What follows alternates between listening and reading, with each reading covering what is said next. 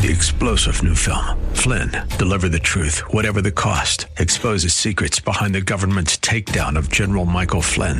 Flynn knew what the intel world had been up to. He ordered the first audit of the use of contractors. This set off alarm bells. He told the truth. He was the most dangerous person for Donald Trump to hire. They had to get rid of Flynn. Flynn, deliver the truth, whatever the cost. Available now. Watch it today. Go to salemnow.com. Salemnow.com. When it comes to your investments and retirement, in this economy, it's important to be smart. And with the Smart Investor Hour heard right here on AM 1420 The Answer, you'll get both smart and intelligent information you'll need to help with your investing. So sit back, listen, and learn with your host of the Smart Investor Hour, Tim Hayes of RBC Wealth Management. Good afternoon, everybody. Beautiful. Got well, getting cloudy, I guess, out there. But uh, let's start out uh, thinking positively, because a lot of people are negative right now. Hope is seeing the light in spite of being surrounded by darkness. Hope is mankind's greatest weakness and its greatest strength. And at the end of the day, all you need is hope and strength. Hope that it'll get better and strength to hold on until it does. Ain't that the truth? Uh, anyway, I was uh, I, I, talked to a lot of people this week, so we'll, we'll get into that in a minute. Um, and you know, it's it's been kind of a unique period of time. Uh, you know, it's very rare that you have three rate increases of three quarters of a point, and we're going to discuss that. But uh, uh, we, we are a live show, so if you've got a question, you can call in here. It's 216 901 0945. That's 216 901 0945. And I guess in a nutshell, we um, see some most interesting things in terms of charts and questions and quotes and high frequency data and stuff like that that that kind of made me think about it. But uh, we've been on the uh, on the phone uh, the past week presenting um, our ideas to get more information from other people, uh, and and it's kind of interesting. Uh, the the ferocity of the unwind on Friday's uh, uh, see consumer, uh, uh, I mean commodities uh, stuff was the futures market positioning even more interesting to us because it's negative. It's still negative, okay? but the Dem- Democrats continue to gain momentum in polling data. Uh, so everybody's thinking that you know this election, the midterms are going to change things, and um, we we don't know. But uh, the election angst among U.S. equity investors is coming back. Okay, so something else that caught our eye uh, in our high frequency indicator updates last week is that the Democrats have now pulled firmly ahead of Republicans in the ge- generic congressional ballot. Uh, that worries me a little bit, but the improvement in the polling uh, data for congressional uh, Democrats has come in the aftermath of the passage of the Inflation Reduction Act, alongside improved polling for Biden as gas prices have declined. Now, one of the things that is not going to happen before the election is is I, from what I understand, is our strategic reserves are very, very low at this point. And I, I can bet you all the money that you have and I have that there's no way that they're going to fill them until after the election because that would send the price of oil up, I think. So now part of that is uh, Mr. Powell. And Mr. Powell, you know, the thing, when you raise interest rates three quarters of a point three times in a row, you don't feel the impact for six to nine months. So somewhere in June or May, the pain will be felt, and and uh, you know that's my opinion. But uh, you know, uh, um, valuations are are really starting to look fairly reasonable again in the S and P 500. So I, I don't think uh, you know there's anything there that uh, you know is keeping people up at night. So that's good. But uh, look, at the, at the end of the SO, FMOC meeting, we would be surprised, or we were surprised that they did 75 basis points a third time. That has even uh, Volcker didn't do that. So, um, you know, so Powell, I, he seems to learn his lesson. He was too loose. Now, you know, he might be going the other direction. Um, but there's still a big lack of confidence in the Fed right now, including Tim Hayes has a lack of confidence in them. Um, you know, the way they're going, you know, as as reckless as they were on the way down. Now, this is Tim Hayes speaking now, okay, not not uh, RBC. They're reckless on the way back up. Um, so maybe learned his lesson. I think the only incentive to to to, to uh, continue this is that he, you know, he wants to bring the market into a recession. I mean, he's risking recession is what's going going. And you know, then there's the dots that everybody talks about, and they're going higher. So there we go. But um, you know, the the the problem I think, um, if you look at this, is you know when you go into a recession, things are nasty. You know, I mean, right now it's pretty tough. You've got I mean, think about it. You got the Fed raising interest rates. You got Congress and the president spending like there's no tomorrow. I mean, spent like 5.2 trillion dollars in two years, and and he hasn't even gone two years yet. You know, he's not even two years in the in the White House. Uh, so he's he's gone nuts, and uh, you know that's a problem. I think. So the Fed, the Federal Reserve, has to look at that and say, you know, how much does M2 go up if they do that? And what I've heard is like 18%. So they've got to cut back even further, you know. Um, so the question is, will they break something? And, and uh, you know, that that is a, a big question. But you got to remember, five years after a recession, the market usually is up two to two and a half times. All right. So let me repeat that five years after a recession, the market is usually up two to two and a half times. So, you know, I have a lot of cash I, uh, in most cases, um, and the you know the question is how much cash should you have?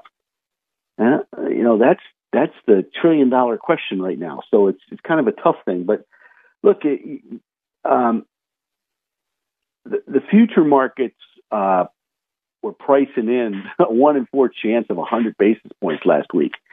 So um, the Goldman Sachs economist noted that there's are a few reasons the Fed could learn, lean more hawkish versus the prior time. So, you know that that's the way people are thinking at this point. So, you know, it, it's very difficult now. Look, the consensus is now that they're going to do 50 basis points in in October. So, you know, have they gone hog wild?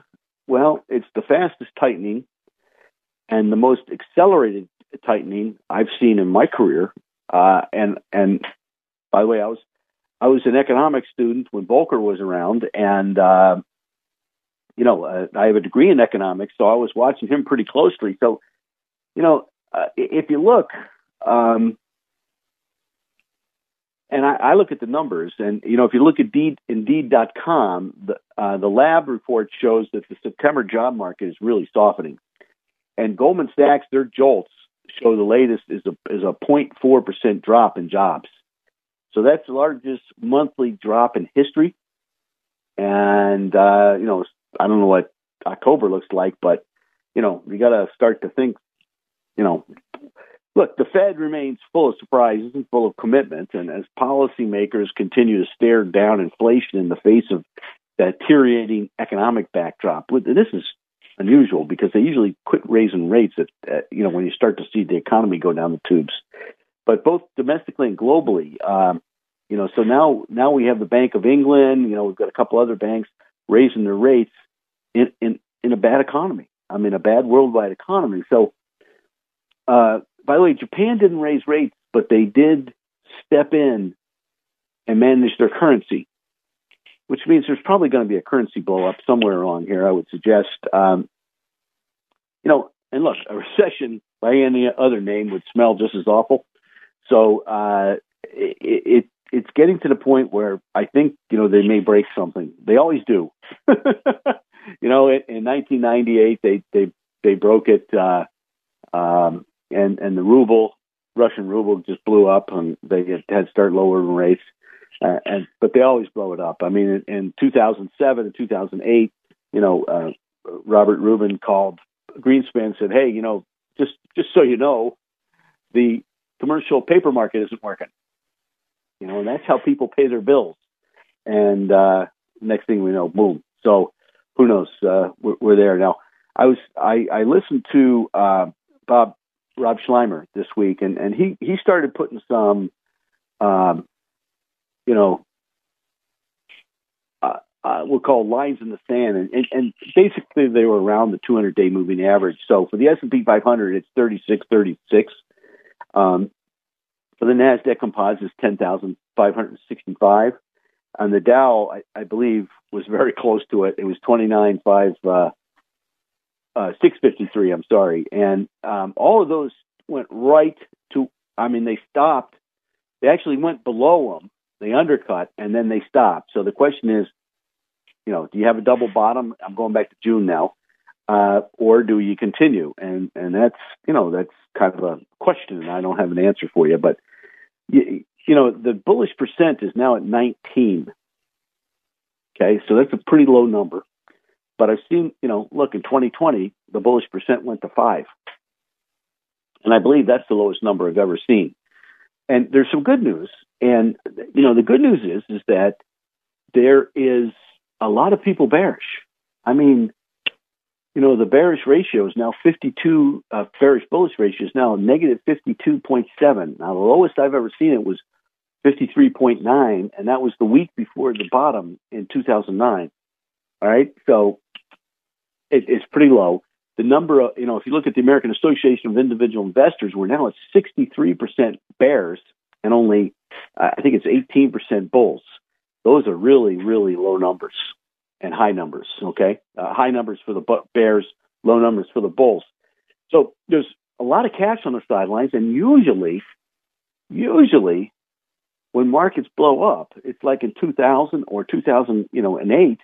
A lot of people were in the market then. You know, people had had gone back into the market thinking everything was okay, and boom, we exploded. And and then 2000, everyone was in the market. Only a few people got out the top. So it, it, it's kind of a tough thing. Now, I've had a lot of questions about certificates of deposit, and you know, the traditional bank cert, cert uh, CD is far from the only CD option available to investors. Uh, we we use brokered CDs, and, and they can be a very useful tool because you can start to do, you know, step ups. You can do, you know, all sorts of stuff. Uh, so, um, you know, you, you want to be looking, I think, at more of just not placing all your money at once. If you're going to be doing that, a lot of people are. I think that's okay. Uh, I mean, you get a four percent yield on a CD going out two, two, three years right now. That's not bad. All right. Now, once again, I'm going to talk about individual bonds and CDs versus mutual funds. All right, bond mutual funds, the principal moves up and down. And so depending on when you sell them is you know your principal can be either up or down. And like for example, a lot of people went to the 2-year bonds in June when the market was getting hammered because they got 2.9%. They're now getting 4. But the pr- the principal is down 8%.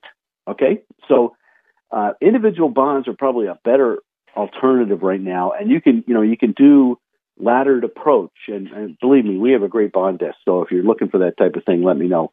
Uh, you know, you can always go to WHK 1420 local podcast down to the Smart Investor Show, and it takes you directly to my webpage. Uh, uh, but I, have had a lot of interest in you know people want to uh, hold on to their principal, and I understand that. And it's you know it's a tough time, so it's a very very tough time. Now, um, once again, I'm going to mention this because I think this is a disruptive force. There's now a new tech enabled healthcare provider. Payment reform is a key element of the path forward for U.S. healthcare. You know, that that is one of the reasons because people don't pay and it's increasingly tying to provider reimbursements to outcomes and costs. But part of the problem with healthcare costs is that people aren't paying or they're not paying on time, and you know it adds to the dollars uh, that you know healthcare providers have to deal with. So you're a decade into the value-based care transition, and it's the adoption uh, is still nascent, obviously, but accelerating, and tech-enabled innovation are advancing. So that's a, I think that's going to be the next big thing in in healthcare. I by the way, I also see a lot of healthcare stocks. You know, like I keep talking about this healthcare uh, conference that we had back in June. Uh, there's some stocks there that really look good that are holding up well. All right. And I, you know, I, I know what they are. I'm not going to tell you guys. You, you, you know, if you want to do business with me, I can tell you. But uh, in the meantime, the shift to these new payment models for providers is inevitable, as far as I'm concerned. But adoption has been kind of, kind of slow, largely because of the complexity, the cost, and the risk involved.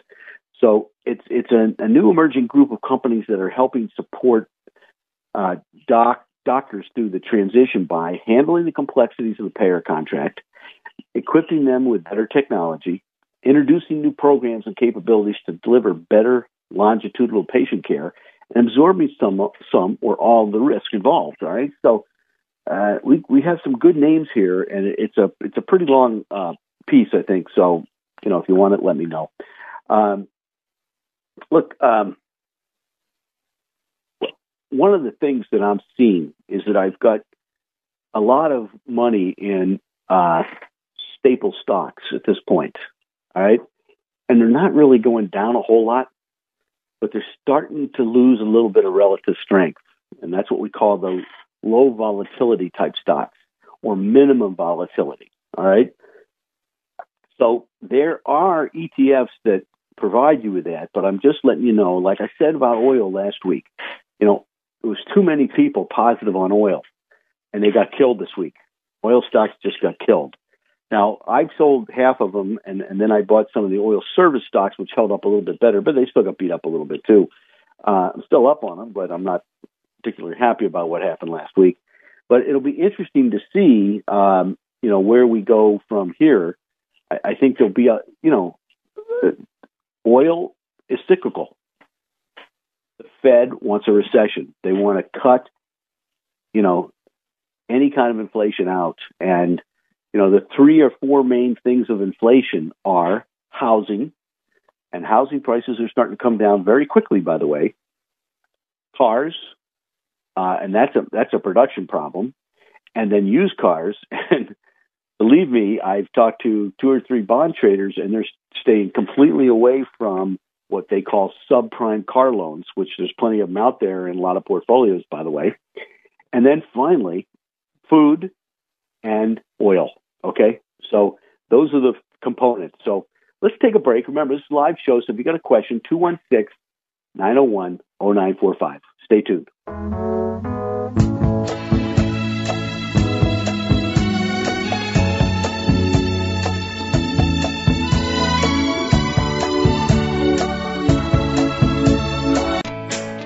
At RBC Wealth Management, we are proud of our reputation for putting clients' interests first. Our steadfast commitment to helping clients achieve their financial goals includes giving back to the communities we serve. Through supporting youth education, human services, and the arts, we hope to make tomorrow better for everyone.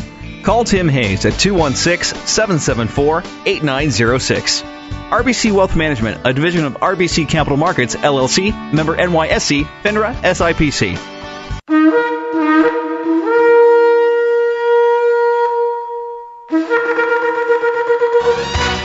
Yeshua Jesus said, Behold, I am coming soon. These words were never more comforting and important than in today's troubled times. You've read about the biblical fall feast of Israel, Rosh Hashanah, trumpets, Yom Kippur, the Day of Atonement, and Sukkot, the Feast of Tabernacles. Now, come experience God's appointed times for yourself at Tikvat Yisrael Messianic Synagogue. All High Holy Day services are free, open to Jews, non Jews, and interfaith families, and no tickets are required. Hi, I'm Rabbi Eric Lakatos. I invite you to celebrate God's appointed times, the High Holy Days, with us at Tikvat Yisrael. Discover how the Jewish scriptures and the God of Israel have the answers you've been seeking.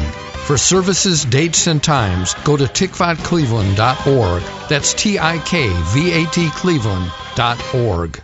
As we move closer to the decision of our lifetime, the left continues to freak out because they sense they're losing their grip on the control of our lives. They hate that, so be prepared for chaos. They seem to think chaos creates a better environment for their wacky ideas. Put on your gas mask. Be prepared for anything they may throw at us, but be prepared to vote and get your friends to the polls. It's never been bigger than this one. Election 2022 will be the answer. AM 1420, The Answer. And Odyssey. If you change your mind, take a chance. I'm the first in line. Honey, I'm still free. Okay, we're back. You know, um, if you would like to get, uh, you know, I, I always talk about the dividend growth portfolio and the prime income list. Right now is a really good time to be looking at these stocks. When yields up and the prices are down, that's when you want to buy dividend stocks, okay? Or, or you want to buy yield in, in general, all right? So if you'd like any information on our CDs or our dividend growth portfolio or our prime income list or our bond portfolios, just go to WHK 1420. Go to local podcast, down to Smart Investor Show. It goes directly to my webpage. There's all sorts of contact me and email me. If you want to sit down and talk about a wealth plan, you know, I did one for a young couple last week. Man, I I think they're going to really like it. You know, I was looking over it this week. Um, some people don't understand it, and it's you know, unfortunately, you know, what I've been trying to do is set up times for people, uh, you know, actually sit down with me, and and uh, it makes a lot of sense. Trust me. And at times like this, it's good to have a plan because if the plan ain't working, that's when you change it. And by the way, we have a thing called Playground, which allows you to say, "Hey, is my plan working or is it not?" Okay, and you don't have to be a client. You know, we're hoping you become a client, obviously, but uh, you don't have to be a client to, to try a wealth plan. But also, when you go to my webpage on under Insight, there's a whole bunch of uh, new research this week. All right, and then Bulletin Board on the front page has a newsletter and also has Rob Sluymer's stuff. You know, he may be one of the better technicians in the world. I mean, he may probably in the top five ten, and so you know he he publishes something weekly there. So something to think about. Okay. Now, I had a question uh, while we were on break, um, an email, and they said, Tim, what about the Russell and the uh, the SOX, which is the semiconductor index? And uh, you know, I mentioned this before. I think you know, I was hoping that they break through and hold up. Well, they didn't. Okay. Uh, matter of fact, they, um, you know, I, I'm uh, I'm I've given up my profit on them. Uh, you know, I was up on them pretty good, and then I, I gave gave it up. Um, however, when we come out of recession, let me repeat this again. The five years after recession, the market usually goes up two to two and a half times. So I have a lot of cash, okay, but I'm I'm still in the market, and I'm in the market because you have to be to a certain degree. All right, uh, you can't. No, they don't ring a bell at the bottom, ladies and gentlemen. you know, they're they're not going to tell you, hey, you know, hey, we're at the bottom. Buy now. It doesn't work that way. All right, but we do have you know, things that are telling me that we're getting close. Now, I'm, I, I ain't ringing the bell, all right? But the bullish percent's at 19. I mean, it went down 24 percentage points in, in less than two weeks. That's big, all right? Now, is it going to stop at 19? I don't know the answer to that. Neither do you or anybody else, by the way. But we got everybody bearish. My God, I you know I talked to a bunch of my clients in the last week or so. Uh, and it's amazing how bearish everybody is. Some people said they didn't have time to talk to me. You know, when you that's not a good idea, by the way. Uh, and by the way, two or three people called me back, so you know they didn't have time to talk to me at that point. But the point is, is look, we got the U.S. dollar going straight up, the two-year yield, you know, going straight up. I mean, these things are almost parabolic. All right, so you know, my question is, is the Fed right? Now, talk, this is Tim Hayes talking, not RBC. But the Fed hasn't been too right too often. I'm telling you, they, you know, uh, uh, it's very seldom that I've seen them right. Uh, you know, they they keep raising things until they blow something up, and they keep lowering things until they've lowered them too far. And this Fed, you know, with Jay Powell in front of it, you know, doesn't have high marks from Tim. Now, I don't know what uh, Tom Porcelli, you know, what marks he's given him, but in the meantime, you know, he's gone from being too loose to, you know, to going crazy three months in a row. So we'll see what happens. But uh, I think, you know, it's something that you have to pay pretty close attention to. And, and, uh, look, you know, the, the real question, I think, um, you know, and if you look at the S&P 500, we've broken the little uptrend line that we had going back from June, and now we're testing the June lows again. Uh, but the put to call ratio, which is you know how many people are buying puts, is at 8.5. Now you, you know you'd like to see it over one. Now the total put to call ratio is 1.2. If we're just looking at equity only, it's 0.85. So they are getting to points where uh, you normally see some kind of rally. Now, I'm not suggesting that it starts tomorrow or starts Monday or whatever, but you know, growth had been doing fairly well versus value, and now it's is kind of gone back. And the other the other thing I've noticed is is if you look at the high beta ETFs, they broke out versus the low volatility index, which you know I'll just throw that out there. Um, and it, it started back in you know uh, I would say you know June and July. So you know what I mean by high beta is the industrials and those type of things. Uh, and now they're testing that uptrend line again. Now look, four months ago I said that the 10-year Treasury yield broke a 40-year downtrend, and I said we're not going back to lower rates. And I said sometime in the near future, bonds will be a good purchase. We're getting close. Now, the monthly momentum is now very overbought for bonds. Um, we'll see what happens. Uh, the 10 year yield, uh, you know, has broken out again. Um, so it's it's tough to say, hey, you know, uh, go out and buy bonds. But uh, the TLT, you know, which is the, the Barclays 20 year Treasury bond fund, uh, it's an ETF, it has broken a new low. All right. And, and the dollar breaks out uh, again. And, you know, oil's hitting a new low. You know, normally when the dollar goes higher, commodities go lower. Uh, gold's breaking down. Uh, and, you know, gold has a long way to go until it totally breaks down, but it was like a little cup and handle formation, and uh, that's now gone. Copper, um, you know, if China comes back on board, there's not enough copper. Okay, so that's the that's the fundamentals. The technicals look okay, not not great. so it you know what we're looking at is you know technicals look terrible right now, and they always do at the bottom. Uh, but you know if you look at the daily momentum factors on all these commodities, they're all pretty much oversold and starting to turn up. So it'll be interesting to see. By the way, with the exception of oil, that's what you know why I was negative on oil last week. But look, too many people are positive on oil right now. Remember when we talked about it on the show a year ago in March? Uh, you know, in 2021, people thought I was crazy. uh, matter of fact, I, I had a friend of mine that I played golf with, and he basically told me I was crazy, and uh, now thinking I'm a smart guy. But you know, the, the one thing I, I would suggest is if, I look at the weekly financial chart, it's in a base where I'm looking at the staples, and the staples are starting to turn over a little bit on a short-term basis. So, and, and healthcare, the relative uptrend has pulled back with you know, and it's very oversold on a short-term basis. Uh, and there's a couple stocks in that group that look pretty good, you know. So I I still say that's one. Technology looks terrible still.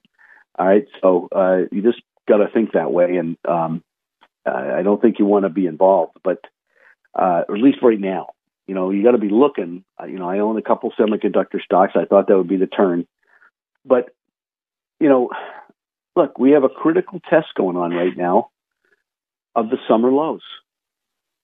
I mean, we went below them in the morning yesterday, and then we rallied back up to be above them just barely. Now that's what they call an undercut if we rally on Monday. All right, so uh, but the you know we we're at the 200 day moving average. I, I think you want to be more cautious.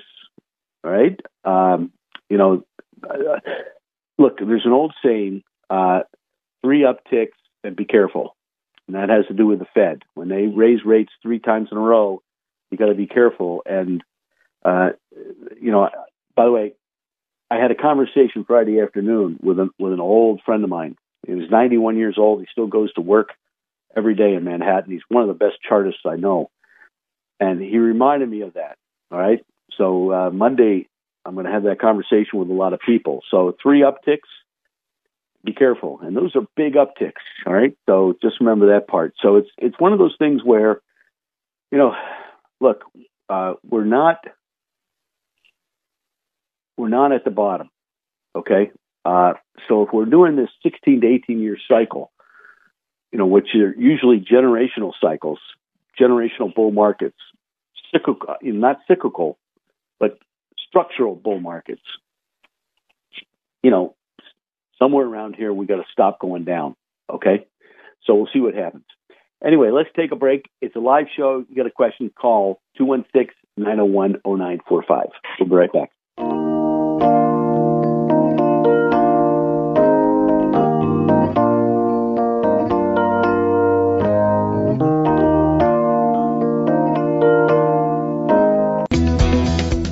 Comes to managing your retirement, it's easy to get lost. Look to RBC Wealth Management to guide you.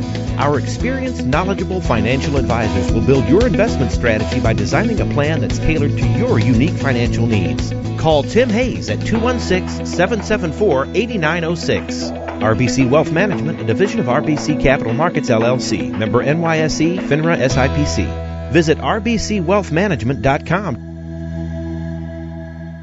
My first ride along was with Jamal, even before I was hired.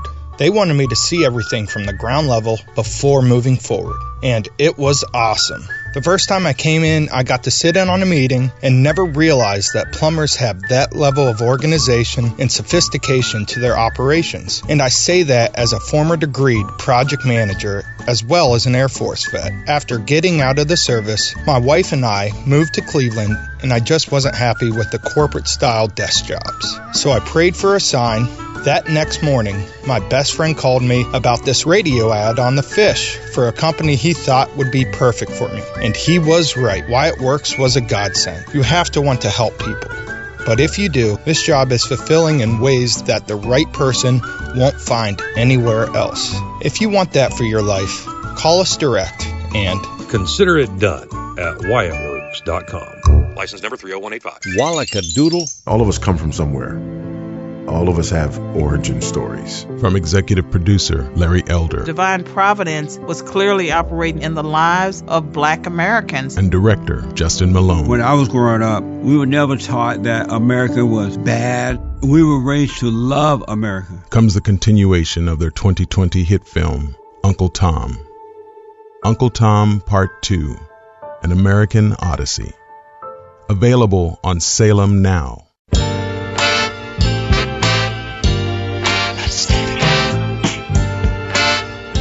All right, we're back. Uh, if you just tuned in, this is Smart Investor Show. I'm Tim Hayes, and uh, you know, in August's uh, CPI report, energy commodities were the big leader to the downside.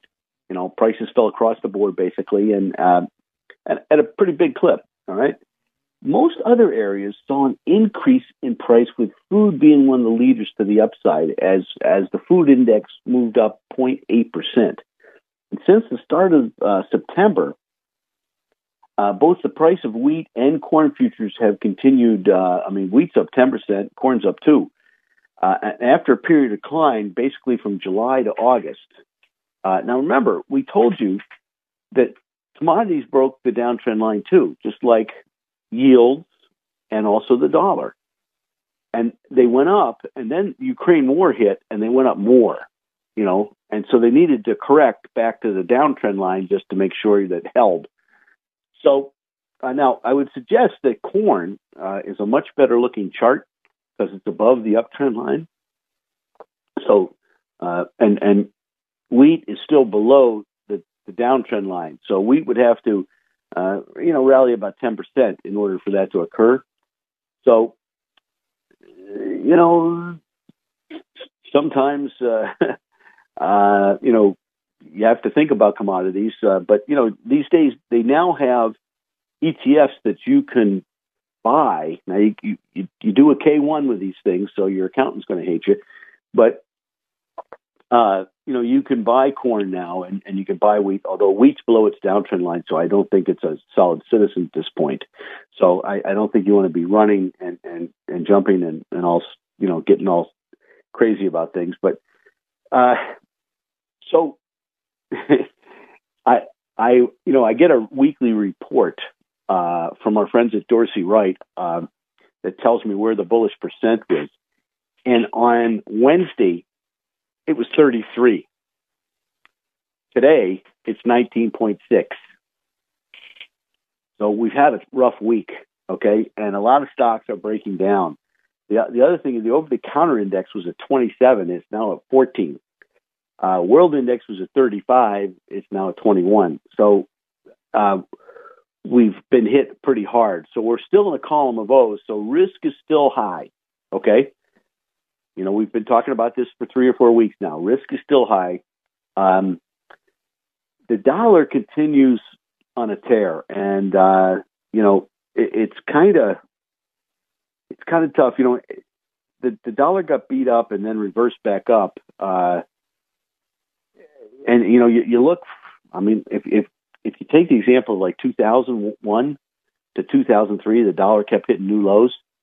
Well, in 20, 2021 and 2022, the dollar's you know on a rampage to the upside.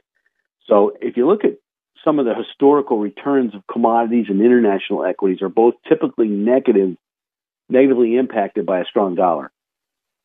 So we'll see uh, if commodities continue to go up. Just remember the dollar's reacting to interest rates interest rates going up tend to tend to make a currency go up. Okay, so if the dollar were for some reason reverse, uh, you know you'd you'd have have to think about things. Now, if you look at the U.S. dollar bullish fund, which is the UUP, versus the F, the uh, Invesco uh, equal weight ETF, the dollar's the place to be. So uh, you know I don't after the big run it's had, I don't know, you know, I'm not saying go out and buy it, uh, you know, because you want to have things pull back for you a little bit, but it's something to think about anyway if you want to diversify your portfolio a little bit. And then if you look at dynamic asset level investing, this is just simply relative strength investing. So relative strength means, you know, your particular group is leading the market. All right. And what you want to do is find the best stock in that group now, energy was there Thursday. I'm not so sure it's there Friday. Uh, it had a bunch of votes and it lost a bunch of votes on Friday. So I, I didn't get the total calculation. So, but I think it lost like 15, 20 votes easy.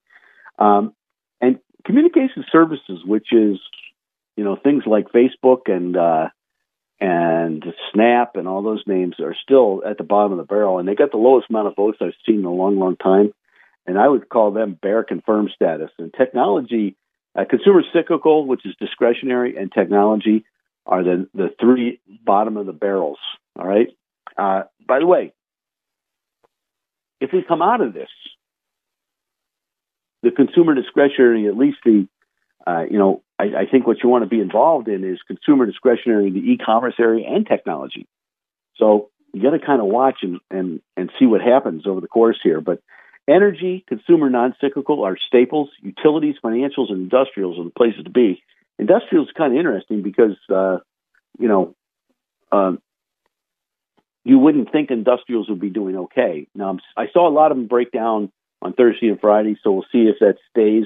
Uh, this report comes out on Thursday uh, morning, so it's Wednesday's, you know, close. But I, I think technology and consumer discretionary or, or retail, you know, you want to kind of um, underweight them at this point. So, uh, you know, staples are holding up best in my portfolios. So I'll just leave it at that.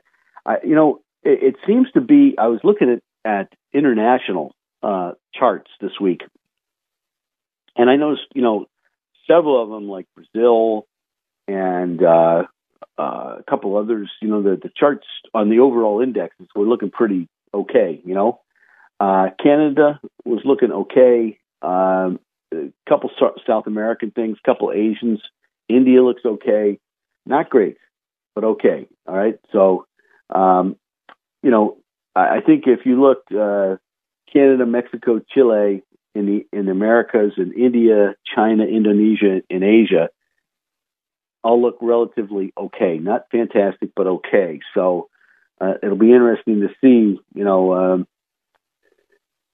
how that develops because you know if the dollar starts to pull back, you know you you, you could see commodities go higher, you could see um, foreign stocks go higher too. So um, you know I, I did see a couple, um, you know, oil stocks that have pulled that pulled back on Thursday and Friday that look pretty good, and I think you know uh, the international ones, but uh, we'll, we'll see. But look, the ten-year Treasury continues to push higher, uh, and the ten-year yield reached you know three point seven, I think, on Friday. So that's the first time in more than a decade that we've been there. The Fed increased rates by 75 basis points as expected. And that's a, I mean, that's three in a row. I, I just, you know, I don't think what they, they don't understand, and I think they're trying to kill inflation. I think that's great. But when interest rates have been so low for so long, to jack them up like that, they're bound to blow something up. That's, that's Tim Hayes' opinion, uh, not not my firm's, but it's it it happens. You know, uh, the Fed gets overzealous, and uh, I sometimes I think they they work with blinders on. But you know, the the best asset class group in fixed income right now is inverse fixed income uh, or floating rate. Okay. Uh, you know, floating rates. You know, uh, every quarter they they increase or decrease the rate, so you don't lose principal for more than a quarter. Uh, those are there's a couple of uh, preferreds that we have that we I saw that were just dynamite in that area. Uh, preferred securities are and short duration are the next two that have held up the best. But I would say the majority of fixed income is not a place. You know, you, you've been beat up. I mean, some of these things are down 20%, 20, 24%. High yields getting killed. So you, you got to be careful you got to be careful uh, when when you're in, involved in fixed income. But we do have somebody on the line. Randy, how are you? Hey, good afternoon, Tim. How are you? I'm wonderful. What's new? See, uh, wanted to get your thoughts on, uh, you know, with the rates heading up and everything. What do you thought about brokered CDs?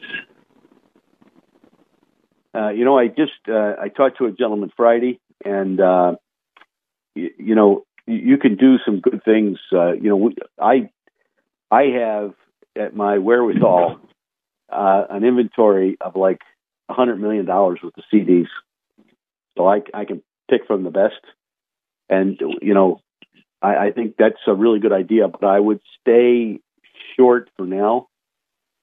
You know, uh, mm-hmm. until the until we can just like see over the horizon, Randy, and see that the Fed may be done. You know that if, if you're starting to see that, then you can go long. But right now, I'd stay in the two to five area. You know, five year area. Okay. So, Mhm. uh, but I have no problem with those. I think they're a good idea. Yeah, yeah. I'm, uh, you know, the yields are pretty tough to pass up at this point. compared to the stock market, yeah. I mean, the stock market's going down, but you got to just remember and what I said earlier, Randy. Five years after a recession, the stock market usually goes up two to two and a half times. That's a lot of money right there. Okay, so I mean, you're talking 250 percent to 200 to 250 percent. So just keep that in the back of your mind, so you don't don't put all your money into CDs, but you know, I mean, it's a good place to put some money to work right now. Yeah. Okay. Great. Well, thanks for your insight. all right. Uh, appreciate it. Tim. All right. Have a great day. Okay. Take care. bye bye. Uh, bye bye.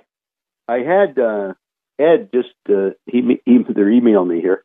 Ed asked me, Tim, uh, which do you like better, gold or silver? Well, I told you earlier that gold has kind of broken this little uptrend line, but I'd say gold it looks better on the charts than silver right at this point. You know, silver tends to be more of an industrial metal to a certain degree, so you want to be a little bit more careful with that. Uh, all right, so uh, something to think about. Um, so you know, I guess the the key here is you know we're we're in this period of time where we're right where we got to stop. You know, and if you know it, if we don't, I think we got uh, you know some problems going. You know, we're probably got, got another ten percent on the downside, which is no no fun. Um, and you know we're in a column of O's, okay, which means there's more risk in the market. We're at 19 though, so you know normally we're looking under the the 30 percent level to be looking for a, a reversal up. Now the question is, I mean, look, we've got, like I said, we've got Washington spending money like uh, you know they they just got big.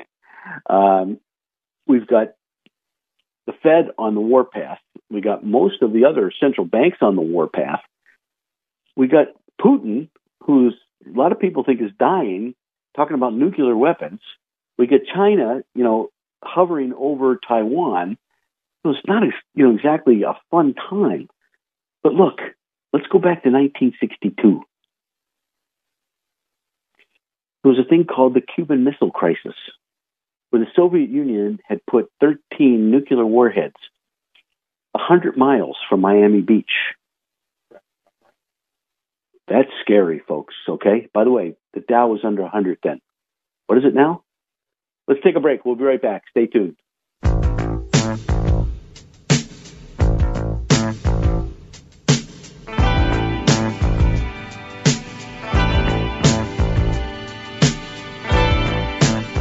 The Cleveland Orchestra welcomes you to Severance Music Center this October and the wonder all around. First, it's Saint-Saëns' captivating organ symphony. Then, Beethoven's heroic Symphony No. 3. Strauss's soaring Alpine Symphony. And the romantic Schumann Piano Concerto. Experience the Cleveland Orchestra at Mandel Concert Hall this October. Tickets at clevelandorchestra.com. Dr. Sebastian Gorka is tired of our representation. I couldn't care less what Congress does because they have demonstrated themselves to be unfit as a collective body. Not individual people, not the half a dozen people who come on my show. As a collective entity representing the American people, they are unfit to serve. America First with Dr. Sebastian Gorka. Afternoons at 3, right before Jay Sekulow at 6 on AM 1420. The answer. And Odyssey. Wouldn't it be nice to keep income rolling in even long after you retire? At RBC Wealth Management, we can help you invest for the future that you want and create a personalized plan to help you create the steadfast flow of income you'll need throughout your retirement. Call Tim Hayes at 216 774 8906. RBC Wealth Management, a division of RBC Capital Markets, LLC, member NYSE, FINRA, SIPC.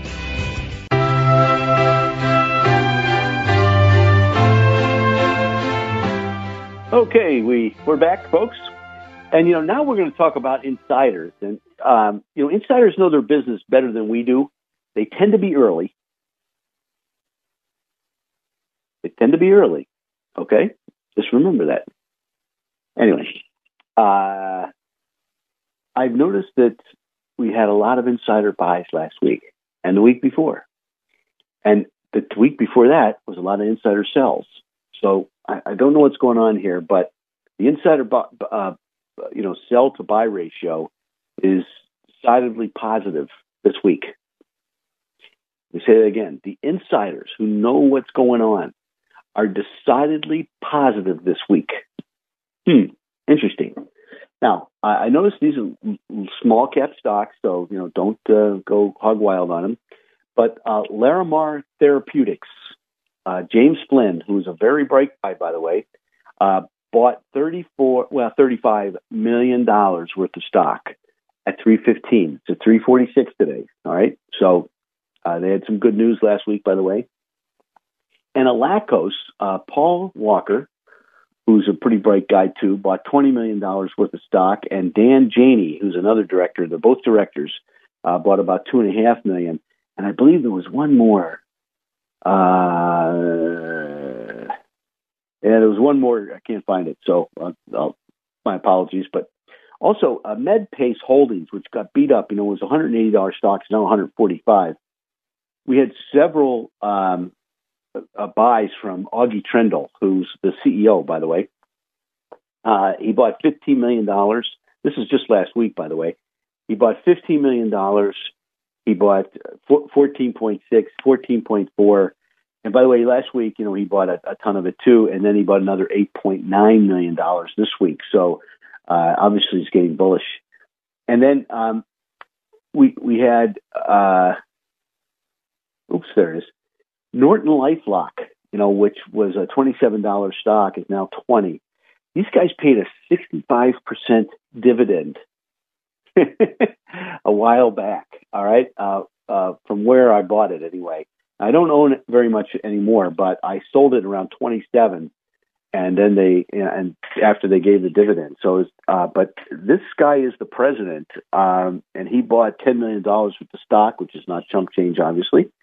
And um, also, um, you know, we talked about Freshworks, you know, which is a seventeen dollar stock, is now thirteen. Uh, there was a bunch of directors and Accel Leaders, uh, which is an associates, which a member of a ten percent group that owns it. And on the twentieth, they bought um, another six and a half million, as did uh, Sameer Gandhi, uh, who's uh, a director. Uh, and then, you know, then on the 9th, they bought another five million each.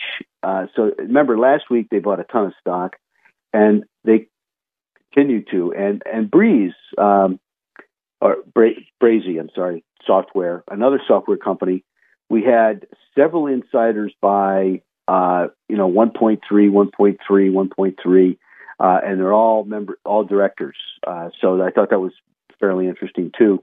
A couple names: uh, Empire Petroleum, which uh, had pulled back from uh, about 15 or 16 down to 1280 uh, at, at 1178 now. Okay, a buck cheaper than this. He bought a, a, a director, Phil Lasik, I think is his name. He bought a million dollars worth, and then also Spok Holdings, which has shown up numerous times on my charts, uh, and then fades away occasionally. Uh, we had an insider buy a million dollars worth, uh, and you know we keep seeing it. By the way, I forgot to mention that Tom Hamilton also bought Layamar. I bought a million dollars worth of Layamar Technologies, which was our big insider buy for the day. But I'm seeing uh, and um, Jay Farner over at Rocket Mortgage, you know, a local guy he continues to buy, uh, you know, about 25, 26,000 shares a day. Uh, so, you know, last week he bought uh, five times, averaging about 28,000 shares a day. So it's about $200,000 a day.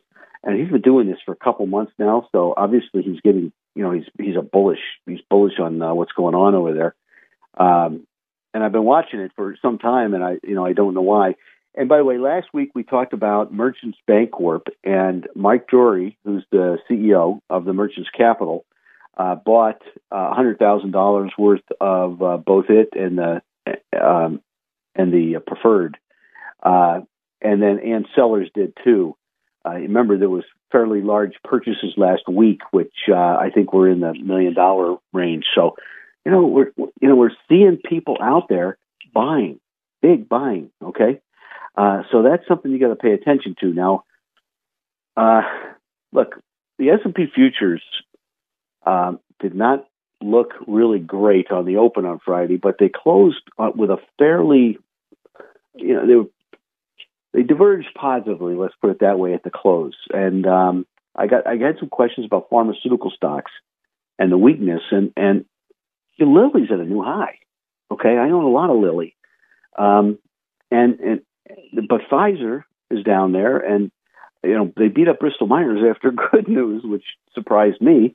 Uh, I own some Bristol Myers, and uh, I've owned these for a long, long time, by the way. And Merck, uh, you know, looked like it was reversing up. So um, I do think they're going to gain some footing into October and rally from there. That you know that would be my guess uh, by the charts that I'm looking at. This is Tim's opinion, you know, Tim's take, shall we say. Um, the volatility post the Fed was not a surprise, folks. Uh, but the trends, unfortunately, they remain bearish, and, and the lows right now are premature. We have to see a bounce off this low. Uh, you know, what, what's been interesting, though, is the discretionary outperformance has been impressive, even though they're not a favored sector. Uh, staples uh, and REITs are lagging a little bit, and and um, you know that's where you think the money will be flowing. So maybe somebody's seeing an end to this is what I'm suggesting. You know, remember I told you Staples might be turning over a little bit now. Look, I'm going to keep the Staples for long terms because they're dividend growth portfolios members, and I, you know, that's where I want to be right now. But you know, um, you know, look, the SPX, Standard Poor's, 500, the QQQs or the Nasdaq Composite are at new lows. I mean, they're they're tied with the new lows from June. So you have to start to think and have to be a little bit more careful with what you're thinking about, all right, or what you're doing. And and that that's the problem is that I don't think people are uh, taking that into account. They're they're not. Um, well, they're they're sitting and holding. Now, look, I, I have some people who think that uh, the world's going to end, and and I I don't know if that's the case. Uh, just when you raise rates three times, three quarters of a percent, you know, you're in the wild, wild west, and that's what I consider. Uh, like I said, my confidence in Jay Powell is very low, and uh, when you do that type of thing, something's going to break, and uh, on that break, the question is how fast will he reduce, uh, you know, interest rates? But you know, we're we're still a long way from the uptrend line dating back to the lows of 09, okay, and 2020. So we could we could still be in this massive, you know, uh, structural bull market and and sell off another 10%, and that's that's indeed a problem for most people. You know what I mean? So the the four year cycle we talked about uh, really uh, starts again in 2024.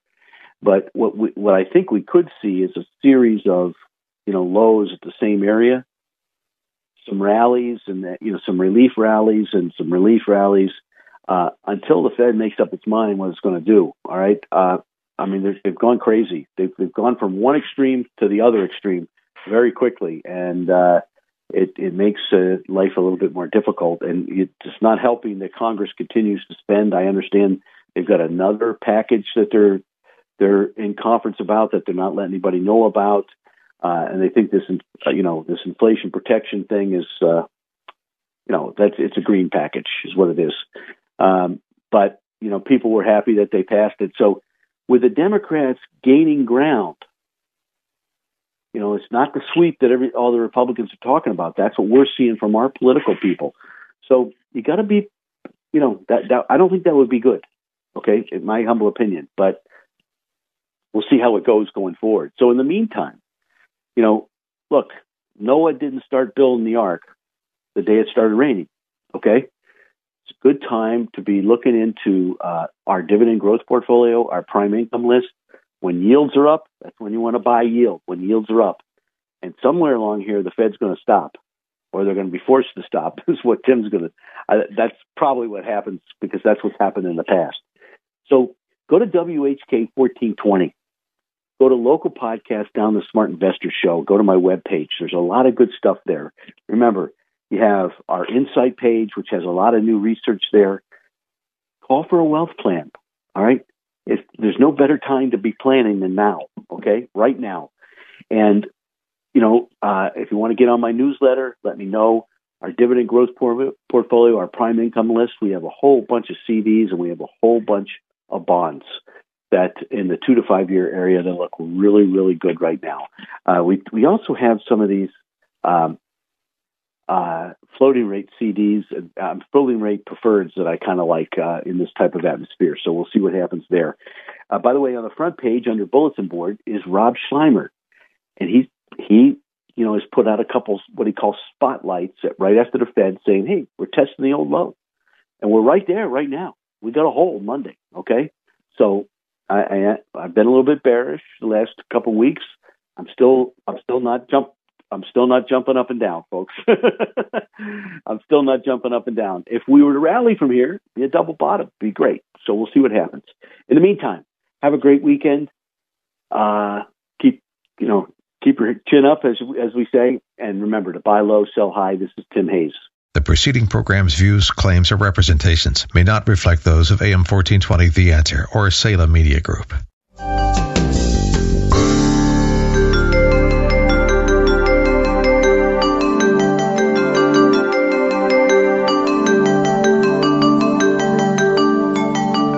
Thanks for listening to the Smart Investor Hour. To reach Tim during the week, call him toll free 888 223 7742. That's 888 223 7742. Or visit his website rbcwmfa.com slash Tim Hayes. That's all one word in the address bar rbcwfma.com slash Tim Hayes. Please join us again next Saturday for the Smart Investor Hour to hear more smart investing from Tim Hayes of RBC Wealth Management. Star general Michael J. Flynn, head of the Pentagon Intelligence Agency, knew all the government's dirty secrets. He was one of the most respected generals in the military. Flynn knew what the intel world had been up to. He understood its funding. He ordered the first audit of the use of contractors. This set off alarm bells. The explosive new documentary, Flynn, Deliver the Truth, Whatever the Cost, uncovers the facts behind this scandal. Flynn told the truth. He was the most dangerous person for Donald Trump to hire. I find out the worst enemy that I'm going to face in my life is right here in America. They took my assessment and they wanted me to change it. And I was like, I'm not changing it. They had to get rid of Flynn. With in depth interviews, archival footage, and never before seen personal records of the man behind the headlines. I just felt like I was drowning. Flynn, deliver the truth, whatever the cost. Available now. Watch it today. Go to salemnow.com. Salemnow.com.